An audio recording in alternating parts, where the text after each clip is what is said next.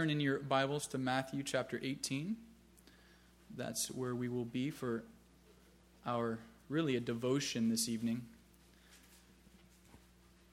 We're going to be talking about uh, something that's kind of been on my heart for a little while. Uh, it's come up in conversation with some of the guys in the program at the Redwood Gospel Mission. Uh, it's come up in conversation um, with some of my friends that minister in other churches in the area and it's just been something that I've been thinking about. And it's always difficult to uh, be a guest teacher or to fill in for Pastor Ross or somebody else because Pastor Ross is going through the Bible. You know, we're going through James on Sunday morning and Numbers, no, Joshua now on Wednesday nights. And, uh, you know, for him, he knows right where he's going to pick up. But when there's a guest teacher, you kind of have to pick up the Bible and say, hmm, where am I going to teach from? Within these 66 books of deliciousness, and uh, it can be a very difficult process. So, this is just I like to pick things that are that are usually just kind of going on in my life or kind of on my heart, and so that's what we're going to look at tonight. And I wanted to preface it with a couple of things. Last time I taught, I like to teach a message of encouragement because it's kind of the, a guest speaker's job, Pastor Ross tells me, to encourage the church. And so that's what I have to do. And so uh, last time I taught on Acts chapter 2, verse 42, where um, uh, Luke showed us uh, exactly how the early church functioned and the things that they did. And, and we talked about the recipe for a healthy church. And so tonight we're going to talk about the recipe for disaster. No. It may seem like that, but I do want to preface it by saying, you know, the, the subject that we're talking about tonight can be kind of heavy, but I just want to say it's more for preventative maintenance uh, it's not that I think this church is falling apart and that's why I've chosen this message uh, by any means. It's just that this church is filled with love, and as Paul exhorted the Thessalonians, uh, no one needs to teach you how to love because you're doing it already. We just want you to do it more and more as the time goes by. And so um, I know this is a loving church, and none of us in here has to ever deal with this problem that we're going to look at. But just in case we do, we're going to look at it tonight. And so, Matthew chapter 18 verses 15 through 17. That's what we're going to consider for this evening's kind of devotion. Jesus speaking, he says, If your brother sins against you, go and show him his fault, just between the two of you. If he listens to you, you have won your brother over. But if he will not listen, take one or two others along, so that every matter may be established by the testimony of two or three witnesses. If he refuses to listen to them, tell it to the church. And if he refuses to listen even to the church, treat him as you would a pagan or a tax collector. Let's pray quickly. Lord, as we consider this passage in your word, Lord, your instruction, straight from the mouth of Jesus, Lord, we pray that you would just open our hearts and teach us things, Lord, that maybe we've known already but are a refreshment to us. Uh, maybe some of us uh, didn't know uh, what your word is going to be teaching us tonight, Lord. So we just pray that you would stir us up according to your word by your Spirit, Lord, and help us to live a life worthy of the gospel and to become more like Jesus. In Jesus' name, amen. So, we're going to kind of talk about three points. It kind of breaks up nicely into three points on its own. And really, there's not a whole lot I have to say about this because it's kind of self explanatory. So, we're just going to talk a little bit about it, and then I'll let you out or, early. Another job that Pastor Ross said a guest teacher has is to not go as long or longer than the normal uh, pastor. And so Ross said that you guys will appreciate that. So let's pray and I'll dismiss now. We're going to look at three points tonight, and really, he, Jesus has already broken them down for us, but three points. There's really three steps to bringing reconciliation and restoration and unity in a situation that um, where there has been a sin or an offense. And so, step one, confront the one who sinned or offended you. Step two, if, if that step doesn't work, step two, confide in one or two others. And, if, and then if you must go on to step three, it's convey it to the church. And so, step one, confront the, uh, the one who sinned or offended you. Step two, confide in one or two others. Step three, convey it to the church. And so, step one, Jesus tells us that we must bring the matter before the one who sinned or who offended us. The word sin here means what it often means in the scripture. It means to err or to miss the mark or to offend, you know, especially uh, to the Lord. And in my footnotes in the Bible, it says that some manuscripts do not have the words against you. So it would read, If your brother sins, go and show him his fault. Now, whether it says against you or not, ultimately we know that our sin is always against God, it's against the Lord.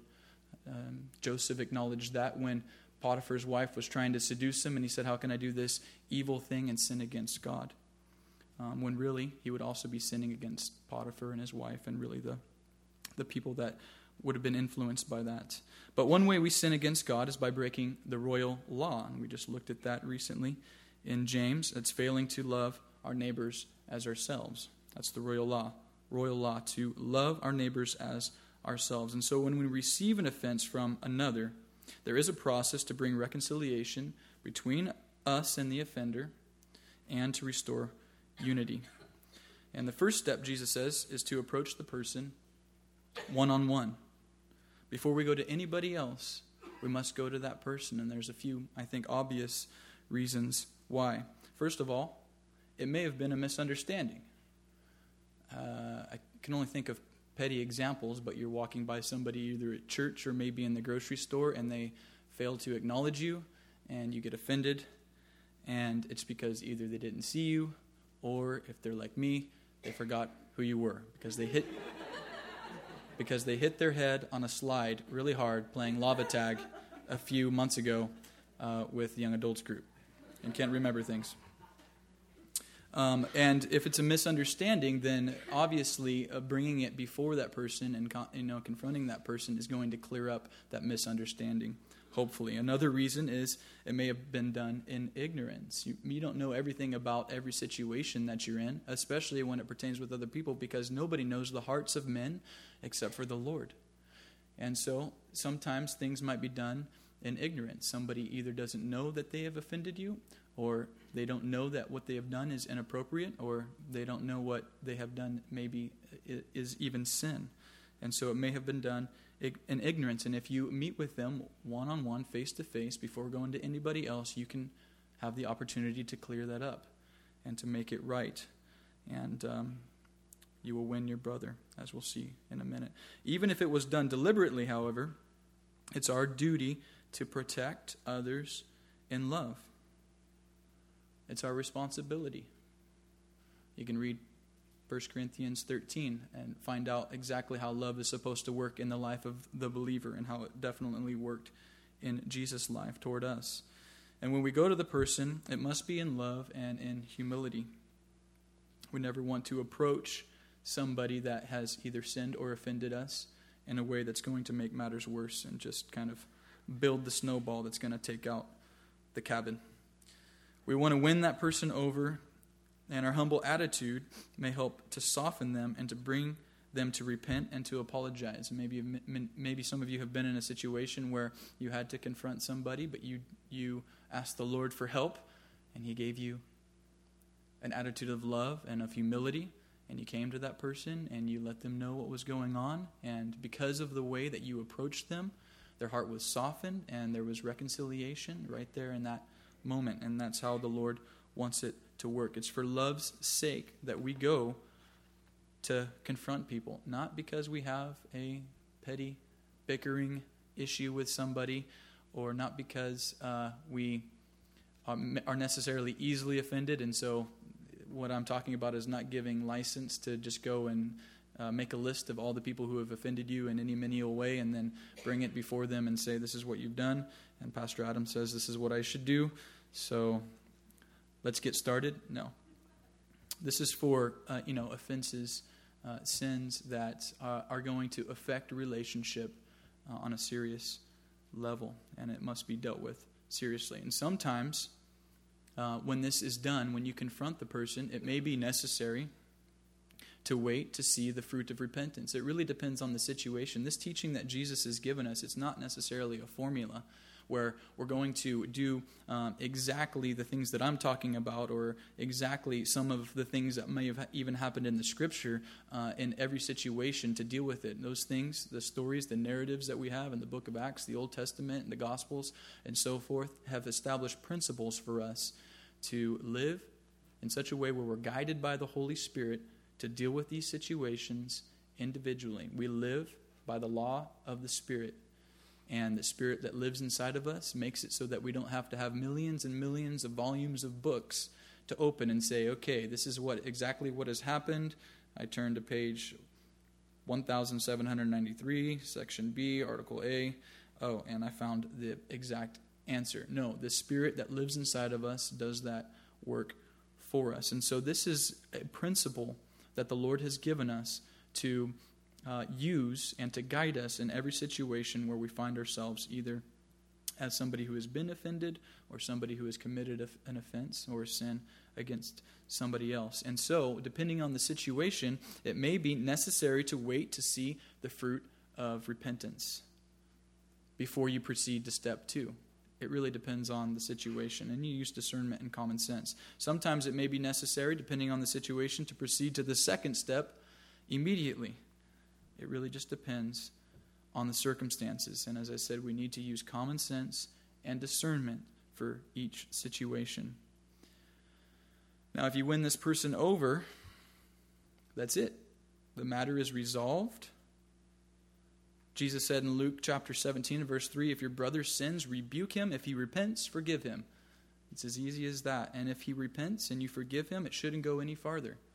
And part of the reason that we're talking about these things tonight is uh, really the idea of preventing, preventative maintenance from uh, promoting and spreading gossip and slander when something, uh, you know, might have happened between somebody and us or somebody and someone else. And so preventative maintenance is good, and that's part of the reason why we're talking about some of this stuff.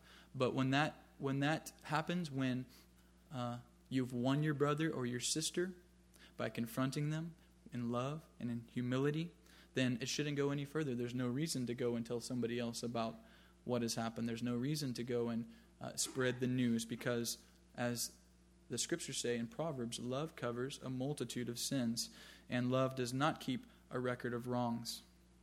I have a great example of this, a good illustration. It's hard to find, it's hard to think of illustrations for this kind of subject because then I risk airing out everybody's dirty laundry. But I had a volunteer earlier today. His name is Jim Simish, and he's going to let me air out his dirty laundry.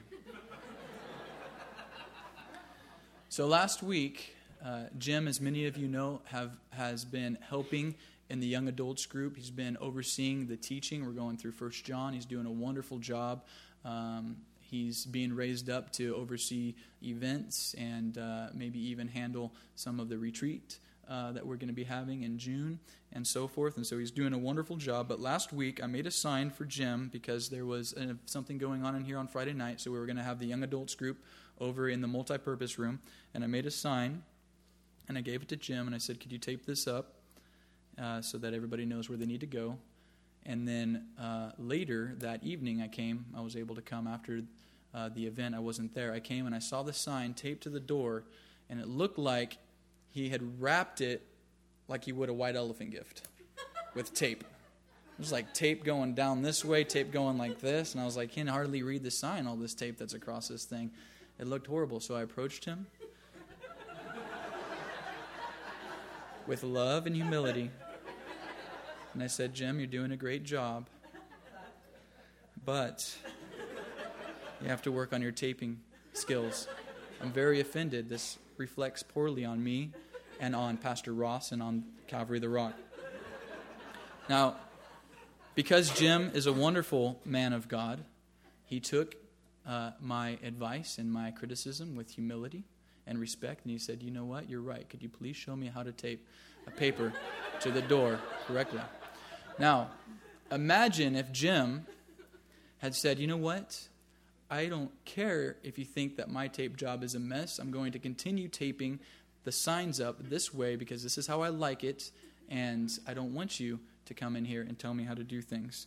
Then I would have to go and get somebody like Mike D and Wes and say, hey guys, I got this issue with Jim.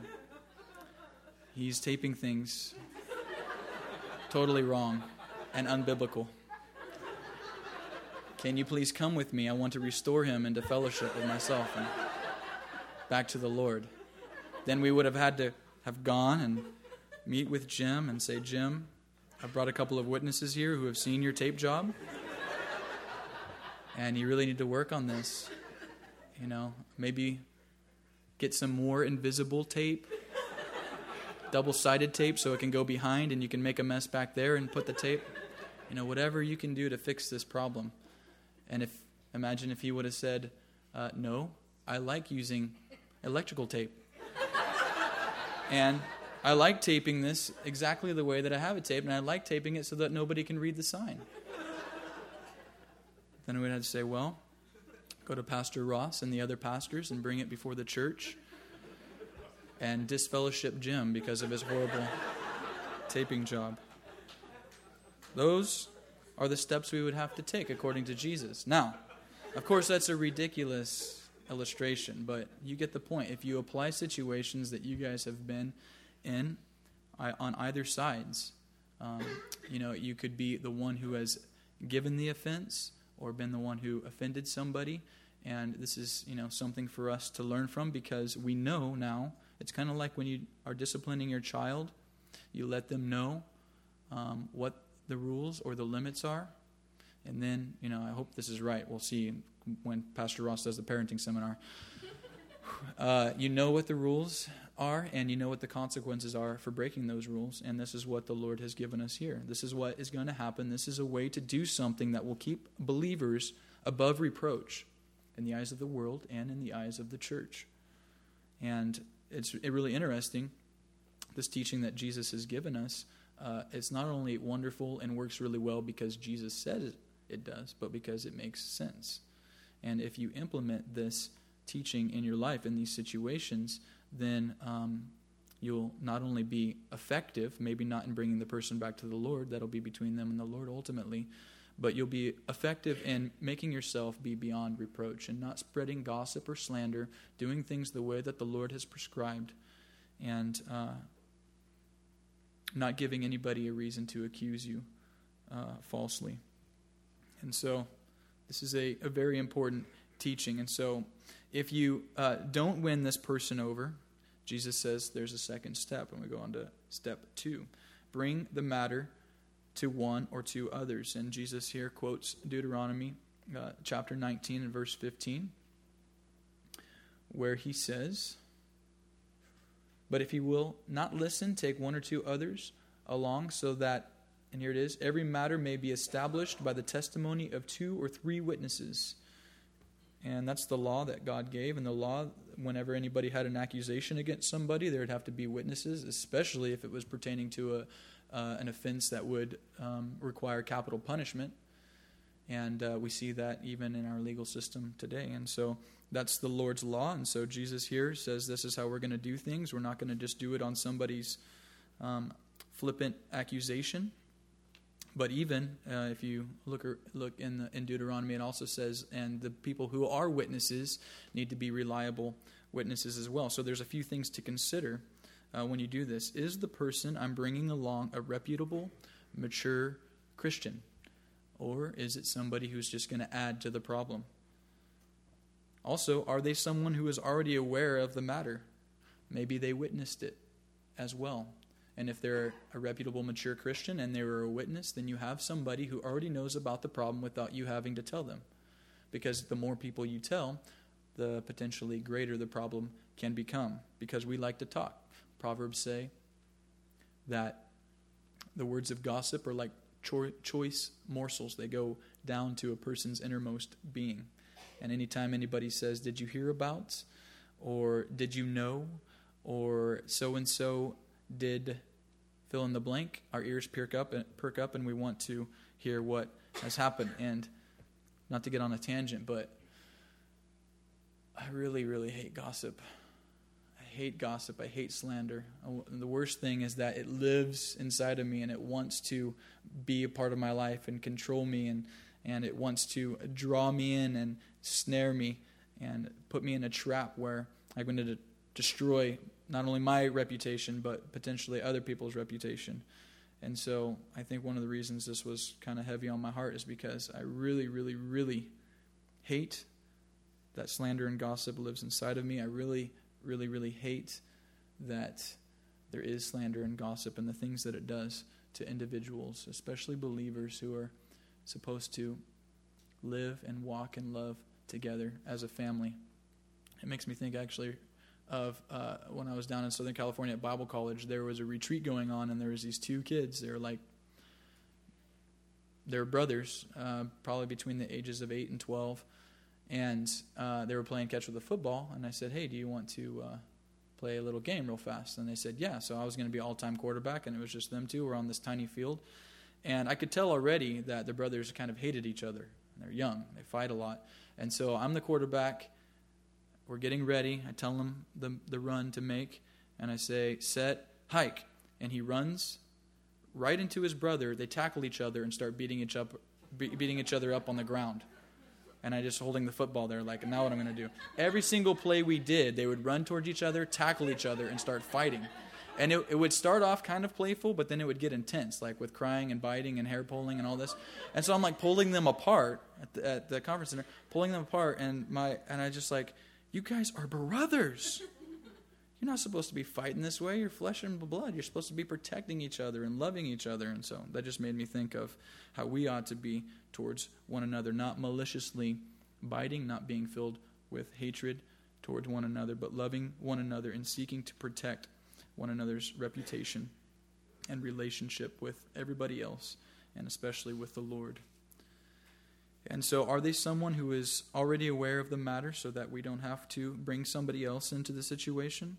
And also, am I coming to them when I go to get others to bring into the situation? Am I coming to them with the right attitude, one of restoration, not of destruction? Because it's easy to go and talk to somebody when you have a little bit of false intention or ill motive uh, towards the person that you're talking about and to lay it all out and even to try to do it in a way that's like, you know, really help me pray for this person. They're doing this and that and all these awful things and they really need to repent. If you're going to go in with that attitude, with that heart, uh, you need to check yourself before you bring uh, the matter before others because it can poison and it can pollute and it can just cause unnecessary stumbling in the in the lives of the of the other people that you are involving. You know, I try to make it a point even to, uh, there's a lot of things that I don't disclose with my own wife, Katie, in a situation with other people. There's really no reason for me to. It's not going to benefit her. It's certainly not going to benefit the other person. And it's not going to benefit anybody that, uh, you know, Katie is very trustworthy, but like I said, when we have those uh, information, bits of information in our mind, it, it sits there and it wants to get out. And so the more people that we tell, the worse it can become. So just an exhortation to really think about. Alan Redpath made this acronym, THINK, T H I N K. And it's, uh, is it true? When you're talking to somebody and when you're discussing things with others, T, is it true? H, is it helpful? I, that the next letter? Yeah. I, um, does it inspire? N, is it necessary? And K, is it kind? And I think that's a really good thing to live by as we consider the words that we say to one another, not only in this situation, but obviously in other situations as well. And so, if you do this, if you bring one or two others and you win the person over in this second step, that's it. The matter's resolved, just like it would have been if they would have repented in the first step. It shouldn't go any farther. There's no reason to tell anybody else. If you do not win this person over, Jesus says, there's a third step, and that's to bring the matter before the church. And if it comes to this, which it hopefully never does, but often, not often, but sometimes it does, um, it's not that we hate the person when we treat them like a pagan or a tax collector, but we are not able to share in the same fellowship that we previously enjoyed because they are professing to be a believer but as Paul tells Titus, they deny it by the things that they do. And so uh, we can't have fellowship with, with them, but we pray for them. We seek to uh, uh, woo them and pursue them uh, with words of kindness and of love. And, uh, It can be very hurtful when these things happen, but it's our duty and our obligation to try to win and restore our brothers and sisters when something like this takes place. And uh, that's that's really as far as I'm going to go to, uh, this evening because my focus isn't necessarily on church discipline, which is what Jesus is really talking about here is church discipline, but rather on how we as individual believers, according to Jesus' teaching, ought to conduct ourselves when a situation like this occurs. Does that make sense? Jesus is talking about church discipline, how somebody in the church should be dealt with when there's an offense or a sin, and that person is unrepentive when steps one and two take place, and then so in step three, um, they you know something must be done in order to show that person discipline, as the scriptures say in Hebrews. Uh, God ch- chastens and disciplines those he loves. It's one wonderful sign that we are his child, that we are his children when we receive the discipline and the chastisement of the Lord when we're not walking in line with His Word. It can be really encouraging. It's not pleasant at the time, the Bible says, but it produces in us um, righteousness. And so it's encouraging because it reminds us and assures us that we are a child of God. And part of part of church discipline is exercised through the body of Christ. The Lord does that, and you can see that in 1 Corinthians uh, chapter six, 1 Corinthians chapter five, I believe as well uh, where Paul rebukes somebody. John even calls somebody out by name because he was a false teacher. Diotrephes, I think that's how you say his name. And so, um, you know, we as individual believers ought to act and live and do this process according to what Jesus has taught. And We ought to conduct ourselves um, in this manner when a situation like this occurs. And, and James reminds us or tells us in chapter 5, verses 19 through 20 My brothers, if one of you should wander from the truth and someone should bring him back, remember this Whoever turns a sinner from the error of his way will save him from death and cover over a multitude of sins. Our purpose, according to this passage that we just looked at tonight, is reconciliation and restoration. It's the promotion of love, unity, peace, and uh, it's our job to live and to act according to what Jesus taught. Now, unfortunately, this teaching sometimes tends to be ne- neglected uh, in one way or another. Some may not know how to handle a situation like this correctly because they haven't heard what Jesus has said about it. Others, like myself, who know what Jesus has said, may have a diffi- uh, may have difficulty with con- confrontation. We, especially in this culture, there is a lot of dif- difficulty with confrontation because uh, we don't want to offend others. We don't want to step on anybody's toes. We want to be politically correct, and uh, we th- we really, I mean, we as a society kind of have a perverted uh, view of love. We think that love is going to just let people be free to do whatever they want, but really the Scripture gives us a definition of love that is based on a foundation of truth. And truth and love cannot be separated, and there is a truth to uphold in our um, striving to love others. But if we fail to act according to what Jesus has said here, or anywhere else for that matter, we can wind up in a lot of trouble and things can get worse. And just in closing, we'll either keep it in and let it fester and build into animosity and bitterness. And sometimes that happens, oftentimes that happens. Or this will happen and then maybe it'll explode out in conversation with others and turn to slander and gossip. And uh, before that person even has a chance to come to terms with the issue because they don't have any idea maybe that they've offended you. Maybe there was a misunderstanding. Maybe they did do it in ignorance. And even if they didn't, like we saw, it's still our job to keep a lid on it until we come directly to that person first and give them a chance to come to terms and to own up to it. Leviticus 19:17 says, "Do not hate your brother in your heart. Rebuke your neighbor frankly, so you will not share in his guilt." And we share in the guilt of what somebody else has done. Maybe they've sinned or offended us. We share in that guilt if it builds up hatred within us and if it causes us to gossip and slander that person's name. We don't want to put ourselves in a place where we sin or offend someone else because we neglected the process Jesus gave us in dealing with someone else's sin. It's never good to let somebody else's sin cause us to sin because we handled it in a way that was neglecting the word of God and the counsel of Jesus.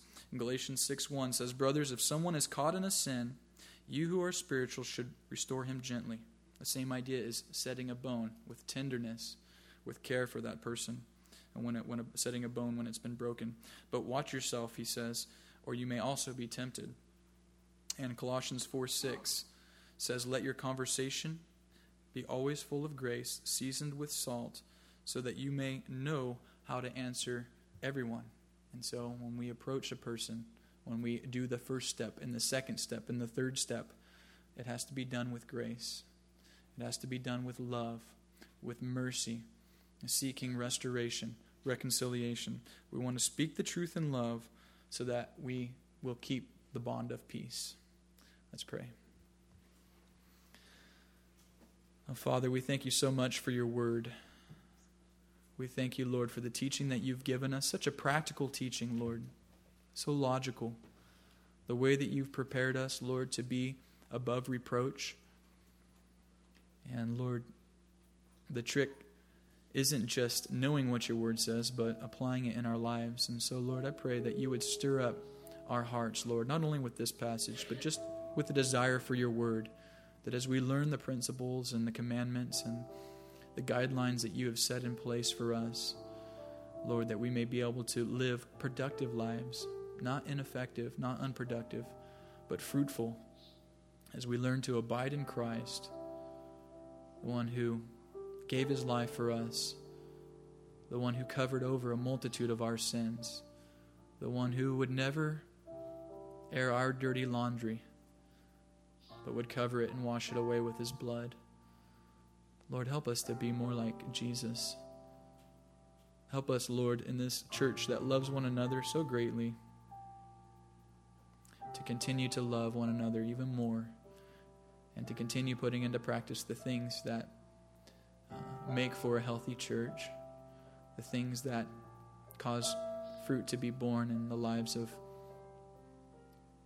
new believers and those whose lives are being changed and transformed, marriages being healed, and all these things, Lord, help us to grow together as the body of Christ in this church and in the other local churches in the church worldwide, Lord, that we grow to glorify you by living in obedience to your word, seeking to edify one another, and just being equipped, Lord, to do the work that you've prepared for us to do. I pray all these things in Jesus' name. Amen. Amen. If you would stand for the closing song. It's so wonderful that our offenses have been covered by the blood of Jesus.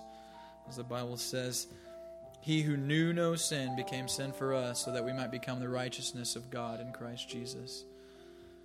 And to have our sins washed away, never to be remembered again by the Lord, brings so much peace, joy purpose as well to live a life that's worthy of the gospel and worthy of the sacrifice that Jesus made on our behalf. And uh, just want to encourage you guys. I love this church.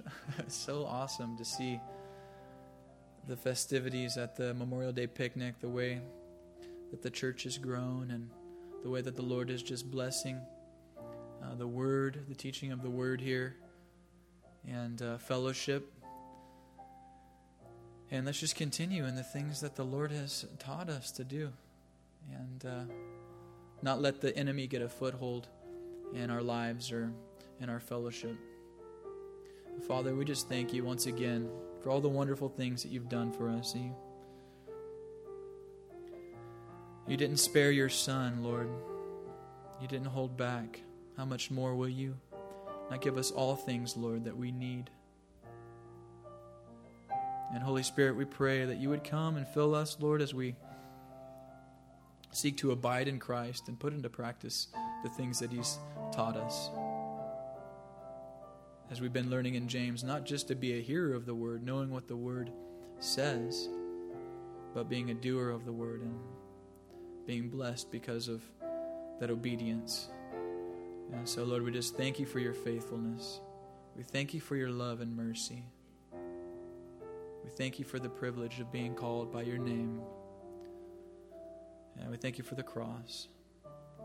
In Jesus' name, amen. Amen.